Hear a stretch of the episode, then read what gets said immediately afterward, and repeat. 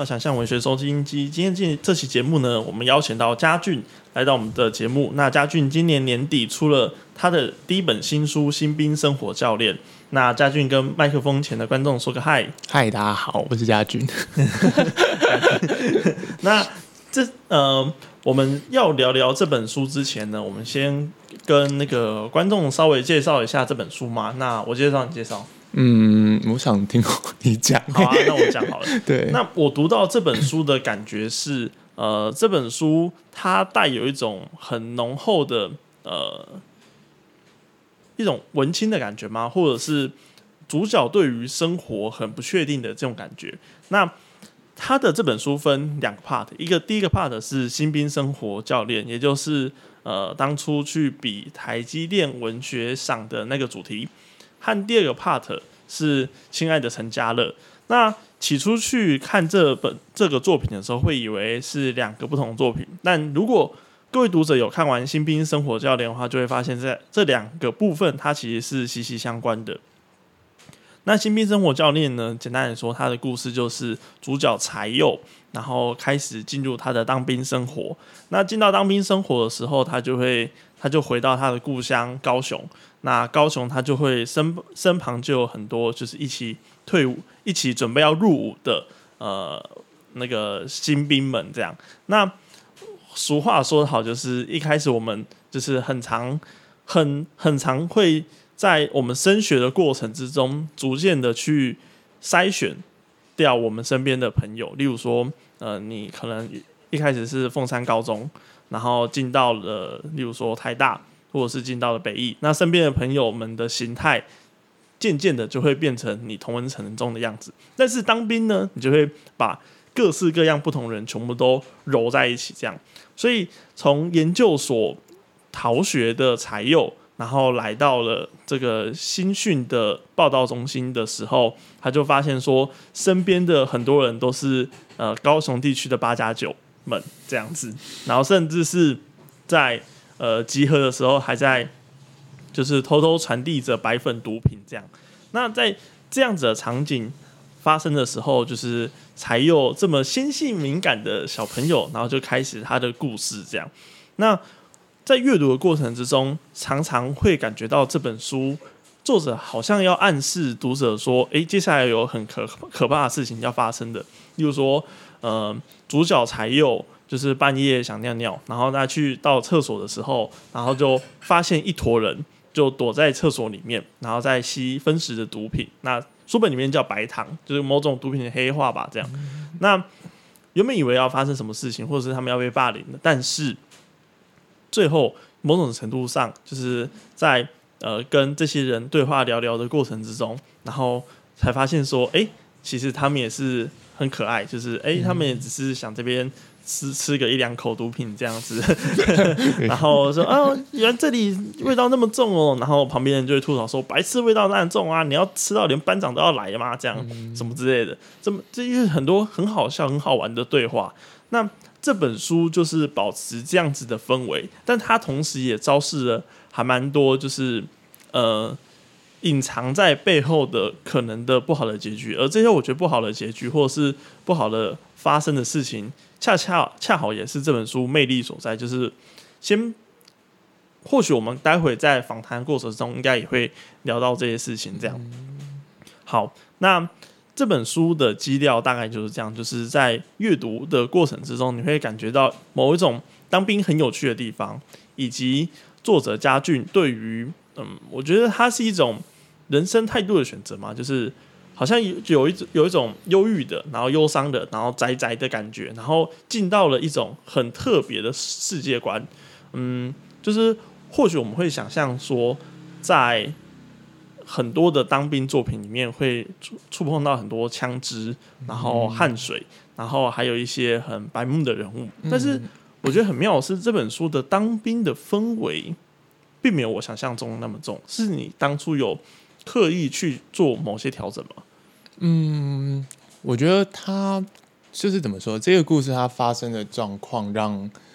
他跟一般去书写当兵的那种压迫不太一样的那个主要原因，其实是这个主角柴佑的态度吧。就是因为就像刚刚洪明讲的，他回去当兵，然后发现就是那是一群，那其实他的邻居应该都是他更熟，但因为就像洪明刚刚讲的，国中然后你可能有一些朋友就再也不联络，高中又有一些，然后你以为的生活圈其实跟你真正出生的地方会越来越远。那当他再回去的时候看到的时候，他觉得非常的陌生。但这个陌生有对我来讲有第二个层次，其实是我想去做的一个冲突，就是对那些八加九们来讲好了，当兵是一个他们可能比较像一个几个月甚至一年你会被管抽烟的日子，就是它是一个管制、oh. 但是对柴佑来讲，他在当兵他其实是去度假的，他其实、oh. 对别的他的弟兄们对外面的世界都是想念的那个东西，但柴佑不太想去面对，他不太想让旁边的人知道。对，他甚至你在书本里面也有提到说，也有蛮多弟兄们会因为就是因为可以去报那个叫什么，就是出去就医嘛。哦，对对 对，然后很多人就会假装生病，然后或是假装头痛、脚痛、屁股痛之类的一大堆问题，但是主角柴佑却完全没有去做这件事情，甚至他自己生病的时候也都选择就是在营区，在营区看一看就好这样。他其实还蛮好玩，他甚至至少我在书里面描述是，他甚至觉得这边住的比他在台北的租屋还要好，就他其实、他真的是去度假的这样子。对对对。那你在描写你会想说就是就是一般人在描写当兵的时候是痛苦的，然后而在柴佑的这个心境之中，他进到当兵之中反而是某种解脱的感觉。那你去如何描述他当兵之外的生活很痛苦这件事情？那你还蛮大部分去提到说他的研究生涯是很痛苦的。那我其实也在就是其他的地方有看到你的作品里面有提到研究室的生涯。那对你来说，就是研究室的生涯是什么样的感觉？哦，研究室还是没有人在听不能臭？不会，但。我会觉得，譬如说以新兵的这个状态，研究室跟军中做出的一个很大差别，然后让柴佑喜欢军中，然后更加确定自己讨厌研究室的那个东西，在他当兵的人毕竟是年纪相近的，然后所以那个他们之间故事的推动有一个沟通的状态存在，对，但他在写外面，就是他在想外面的那个东西，就是很长。描述一段，然后 shut down， 或是这个地方没办法继续谈下去的原因，就在于他跟研究室的可能教授，或者是就是权力位阶比他大的人，他是没办法进行沟通的。对。然后，但这点我就觉得，其实他其实蛮反差，因为现实里大家去想，好像就可以理解，对，研究室是那样。然后在军队里面，可能勉强你长官都还会，也不知道是。怕惹事还是只是想让，就是他反而能沟通的更多，但其实在客观设定上，理论上军队应该是更不通人情，然后研究室应该是和乐融融的，但我会觉得，对，可能跟我自己生命经验有关吧，但因为我觉得跳脱这个之外啦，我觉得作为小说的题材发生点的话，研究室跟当兵在现实上还有一个非常痛苦不一样的点，叫做当兵你知道什么时候会结束，研究室你永远不知道什么时候会结束。不是毕业就好了吗？对啊，什么时候毕业呢？对，我没有当过研究生，不知道。对，可能有这一点点。所以你会觉得研究生如果在小说里面出现，或者是在小说里面扮演的某种功能，是它是一个无限延长的隧道的那种感觉吗？我其实会觉得。无限延长的那个感觉，它其实有一种不断的，好像加法，就是它会有点像让这个让大部分研究生感觉到自己其实不止这样，就它是一个很高明的学术诈欺吧，就是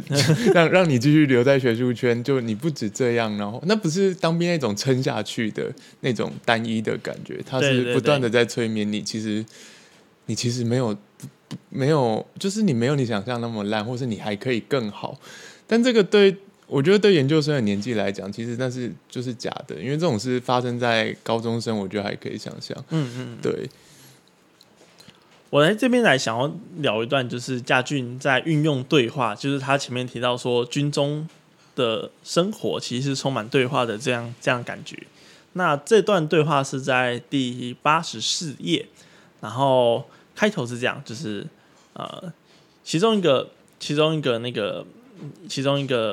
主角嘉佑的朋友，然后叫做柴佑的朋友叫做嘉佑，然后佑嘉啦，那佑嘉就说，士官长就问佑嘉说，哎，040今天不会开转诊单哦。然后嘉佑就佑嘉就跟士官长说：“报告士官长，单兵不会的，为了一张转诊单就浪费营区的宝贵医疗资源，一定是等到真的影响正常作息才。”然后士官长说：“好了。”那他就问主角说：“你哪里不舒服？”然后主角就说：“主角要回答之前，然后佑嘉就说：‘报告，他喉咙痛。’”然后士官长说：“动动腰，喉咙痛。”然后在簿子上面登记，然后一边念出来。然后士官长就问旁边的佑嘉就说：“那040，那你今天有什么毛病？脚痛、腰痛？”然后佑嘉说：“报告，今天是肩膀痛啊，肩膀啊，算了，笔画太多了，我帮你写手痛就好。”然后说：“是，谢谢士官长。”然后这种感觉就是好像有一种非常真实就是立体的对话的感觉。我觉得是这本书相当相当厉害的地方，就是不管阅读到哪里，然后某种程度上我们会在现代小说嘛，或者是一些当兵小说去追求它很真的真实感，例如说那个汗水的细节啊，或者是操练的细节啊。我觉得在吴明益的今日公休会有这种感觉，就是例如说丢巴拉或者是钓竿港，然后好像随时随地就有霸凌事件发生，但是在阅读家俊的这本小说的时候，反而没有这样子的感觉。然后甚至是在这本书里面还安排一个非常非常讨喜的吉祥物乌龟。对。那你是怎么去看待乌龟的？或者是你在生命中有饲养过乌龟吗？我有朋友养过乌龟，我只知道它超贵，它生病好像很花钱这件事。但乌龟它其实就是一个意象的选择，然后它可以玩一点点的文字游戏，就是乌龟的头是龟头，然后对，然后再对应到就是水里的鱼，在军中里可以说是摸鱼，就是对我来讲，我好像是那个时候是这样去设计那个意象系统的。所以你是这种谐音烂笑话梗，在军中感觉是可以被接受。我觉得你设计很好，就是在军中的这样子就是干话连篇的地方，这样子的笑话反而是有种很贴切的感觉，甚至可爱。对，我也蛮喜欢乌龟的，因为但就这个还蛮刚好的，因为我刚好。所以你当兵的时候也有乌龟吗？那个其实营区里多少会养一些东西，但是那个东西不能太干扰。譬如说养一只狗这种东西，真的说实在会太干扰了，就是干扰部队的运作什么的。那乌龟啊，然后鱼啊，然后或是好像有听说养蜥或是养蝴蝶，就是这种摆饰型的，就勉强会出现在那个军队的生活中。对。那接下来我想要跟家俊聊另一个部分是，家俊在书里面非常非常多的一个部分是关于就是女性和她跑出来，然后对于就是书中的主角男性造成某一些性格上或者是人生上的影响。那我想问一下，就是举个例子来说好了，就是主角柴佑在进入在进入那个军队之中，有一个学姐吗？还是同学？对，同学玉静，这样子的角色，他时常是表现出好像一种冷冷的，然后很远离的这样子的感觉，在书的一开始的叙述的过程之中，而主角柴佑又把它当成某种人生的目标。那是一种人生目标的这样子的女性角色在你的书中然后出现的时候，你会觉得说带领主角去某种地方，或者是带领甚至是你自己去某种 地方是什么样的感觉？嗯，我觉得这边好像可以就是跳的后面一点讲，就是我觉得玉靖他在就对我来说啦，《新兵》这个小说真正有在这个故事里就是获得什么或得到什么的人，其实自始至终只有陈才佑一个人而已。那所有的人真的在故事里真的只是配角，而且他们这段时光对他们的，在我觉得对这个角色其实意义不怎么大。对我来讲，他们其实都是就是配角。然后，但是刚宏明提到这个带领感，就是不可否认，就是也的确是主角在那段时期需要的一个样子。那我自己在当时在设计玉靖的时候，我觉得他还有一个蛮特别的点是，他跟才佑一起回到高雄，然后才佑找到一个机会进到军队，他有一个名正言顺的可以当一个新的人的，对 的那个故事契机。但玉靖回去之后，他其实并没有特别提到他有什么人生目标，对。然后 他其实在扮演的是一个，但大家都知道，就是你离开一个环境之后，你到新的地方，然后接受的注目度，譬如说他在研究室其实是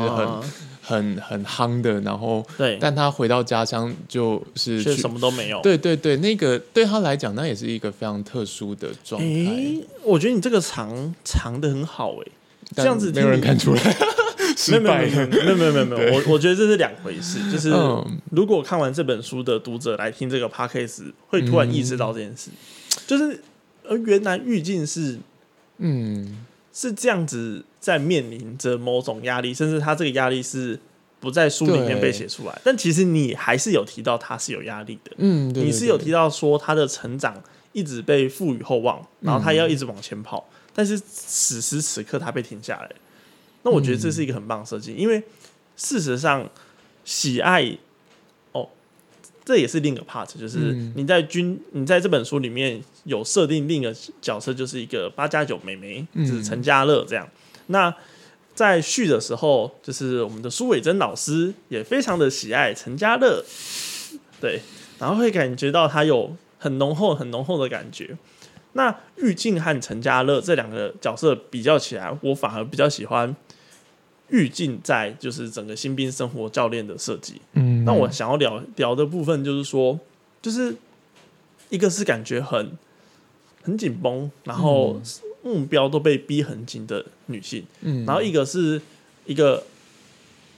不论言行举止，然后都可以被定义为可爱的8+9妹妹。那你觉得这样子两个不同的设计，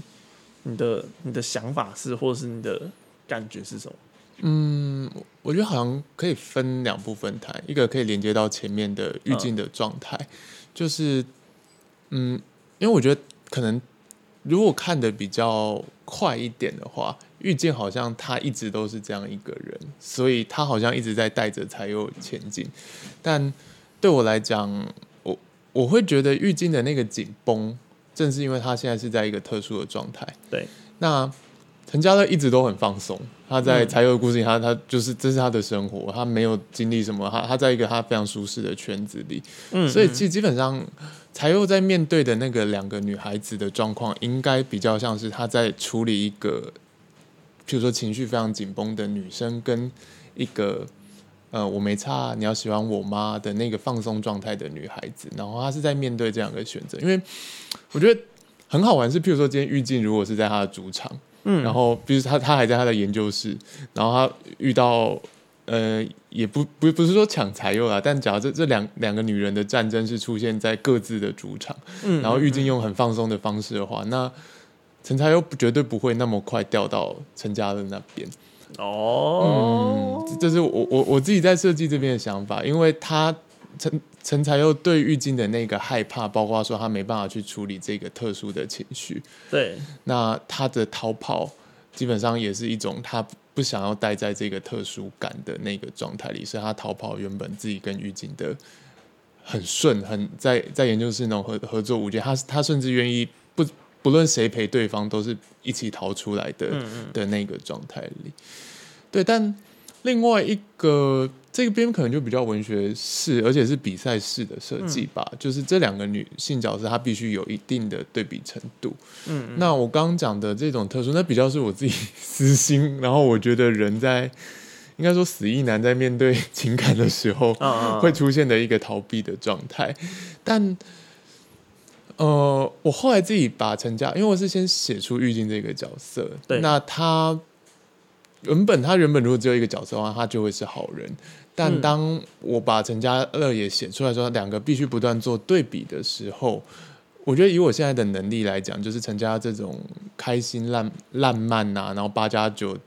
的这个形象比较容易做成快乐善良的。那玉静就被迫在新兵的故事里，甚至我觉得他真的没有说谎，他也没做过任何坏事，但是在柴佑的视角里，他变成了那个做错事跟说谎的人。哦，嗯，所以你觉得对于他的角度来看，他其实是这个就是一个结局最大的雷点，所以我们这边就按表不用。我喜欢那个最大的雷点的设计，这样。然后，所以他做的那件事情之后，你还是觉得说，在你的设计里面，其实并没有想把他打死，就是非常非常的，就是我其实一直在想这个问题，他做什么事情是不对的，这样。我就真的一直在想这个问题，因为至少我的技巧啦，直接打死真的很丑，就是很没美感，而且我真的很不忍心让他变坏人。对，然后后来其实读者读到是坏人，爸妈，我希望还可以反转啦。我自己希望他还。就是我给他最后的那个宽容的感觉，就在他到底在讲真话还在讲实话， 对，他在讲真话还在讲谎话，对，就是他这是真的吗？对他到底他那个镜花水月到底结束了？对，希望是这样一个角色的、啊，希望他刘海还没拨起来。了解了。对，我很好奇，就是说你在这整本小说里面都使用蛮多动画梗，像是艾米莉啊、雷姆啊之类的。那这些动画中的使用，你不会担心说在台积电文学上这样的场合不被接受吗？但我这个时候我就觉得这是必须赌一把的事情嘞，就是为了动漫，为了雷姆嘛，为了哪一边哦？好像好好回答会死哎、欸，你可以小赢逼这样。应该说，好吧，我必须承认啊，当时是觉得为了比赛这边必须赌一把，为了比赛必须赌一把。对，他即使就是变成一个评审看不懂的意象，他只是一个年轻感，都必须赌下去，因为这个地方太保守的话，那在比赛上面真的无聊，对，无聊，而且它是一种扣分，它在阅读上面的迟缓感很重，对，所以就其实还有一些很北蓝的东西，就是像那个，我其实觉得蛮好笑，就是乌龟那一段，它变就是它在那边很奇幻的，然后那个叫做传奇永不凋零，但是因为在写的时候，那个时候 S8 吧 S7 英雄联盟在打，那是那年的票，所以我就是看着好像对16强还8强比赛，然后战国出来，然后就传奇永不凋零，就写下那一段这样子。对啊，就是有很多就是很奇妙的梗，然后这些梗竟然都行得通，我认为是在这篇小说中完全行得通，所以让我觉得就是评审真的选到一个很特殊的一个书写形式，这样。我相信他们还是看不懂啊，但是你不是说不错吗？好啦，但就是对我们，我觉得对我们年轻人来讲，年轻的创作者来讲，把这个放进去的意义对他们来讲应该是没有的，但他们看到的是一个这个意象不同，然后它有歪出来，它有在别的地方闪光，而不是在原本脉络里面。对，我觉得比较比赛的考量是这样子，但像我自己可能也很希望他看得懂杜美心，看得懂这样的东西，但那个就真的是留给作者自己享受的。我觉得对杜美心可能有点难了、对，有点难。那没关系，我们可以找时间推坑评审。如果我们将来节目做大的话，就是我们拿到补助够多，那我们就重金请评审来录一集，然后我们就可以说，你知道什么是雷姆吗？那我们来最后的时间，我们可以来聊一下，就是你在比赛的过程之中，就是你有说你花写这本小说的时间大概是7到9天，嗯， 对， 对， 对。但是这本比赛的规格我记得是6到8万字，那在这么短的时间内写这么多字，你的有没有要诀，或者是当下的状态什么？嗯，首先，当然第一个会在很短时间内必须写出来，就是当然是因为就要截稿了。那为什么不早点写呢？因为就生活很忙，而且你就觉得再等2年嘛，又没差。但是哦，对对对，我也不知道，对你那个时候也有跟我说，就是你不是那么早想要出书，对，但2年后就出了。是，可是我也不知道，但写进去吧。甚至我其实当下开始写的感觉，因为我自己的那个契机应该是他快截稿了，然后我因为玉靖是在我的人生中是有一个对应的原型的人物，哦，那我很久没跟他见面，而且就像我讲的，他在这个故事里是一个特殊的状态。他当时候跟我也是，他在人生比较奇怪的情况，就是他大概我当完兵之后，他也回去他的生活，然后就变一个几十 K 还几百 K 的小网红，就是那个预境已经完全不一样。但我就记住他，我想把那个特殊的状态延长。但包括我们可能现在跟他讲话，当然就不是他当时的那个语气。但有一天晚上，我就梦到他用那个语气，我们在高雄那种2个人没人管的那种语气跟我说话，我就想好来写试试看。但你的角色这么活，这么活在你的，他们就是活人啦。我觉得也不是我要把他们那么放心上，是他们就是还活着的家伙这样子。那你有想过他会看到？哦，我觉得这比较好玩，就是因为陈家比较虚构，但他最后我还是帮他。就是他有一个他一些发生的故事，我还是去借了一些朋友，但没有到预境那么几乎是贴着他在写，但我就不敢给他们2个看，因为里面又意淫人家，然后又就很对我其实就不敢跟他们讲。难怪你都不敢宣传，没有啦。对，但嘉乐他自己有在关注，然后他自己发现，然后他看完之后，他就。在没告诉我的情况之下，叫我说你还是得去找玉靖讲这件事，然后他就帮我把东西，那个时候还都没有，因为台积电很特别，是它只有纸本，他们不会有网络资源，是没错。然后就来弄了一本，然后寄给玉靖，他们2个根本没见过面，他自己找出人家的联络方式，然后好梦哦。对，其实我就想，可是他怎么知道玉靖也是真的？他们没见过面，但他们知道彼此的故事。因为我会跟他发花痴啊。所以反正总有一天我认识吴家俊越久，我也是知道他们是谁，知道他们是谁。对，然后他帮我寄过去，然后帮我安排说你得去台中找他，然后自己有啊，然后嘞，我就去，然后就去，然后他玉靖其实现在是一个超级网红，我这样好像嘴人家，就是他是一个有钱人的生活。你要小心会被，如果讲太多会被特定哦。我相信我们2个现在互相信任啦。对，也是啊，这个频道200人，不到200人收听概来了。对，就是去那边，然后在台中一家酒吧，然后我不太懂台中酒吧为什么有泳池，反正他就一直把我推进泳池里，然后一直把我拉起来，然后他就说好。就是他说我把你推进去5次够了，好，我很喜欢这个故事。对，很棒哎，就有点唯美，就是很漂亮哎，很漂亮，就好，但我还是不敢宣传，就是对。但他会愿意让你去讲这件事吗？就是我觉得这些故事，我觉得这些是 OK 的，因为我觉得比较还是有疑虑的是他在小说里的那个状态。他的状态，对，这个是作为当事，还有他到底他要不要面对或什么？但我自己会觉得，他在这个故事，还有他后来跟我讲的方式，是他透过这个故事或这个小说去证实自己一些的想法。对，然后他的那个证实其实是确定他自己当时对，可能我说我小说里比较有疑虑的部分，对他来讲也是一个特殊，所以对他来说，他是接受这个故事，跟他有某种观点。对，然后他也接受自己。但我觉得你很幸运，是啊，对啊，不然我应该要被免幸运。对，因为我自己也有一个当对，到时候那个年底出书之后再讲，就是会有一些题材，对，然后你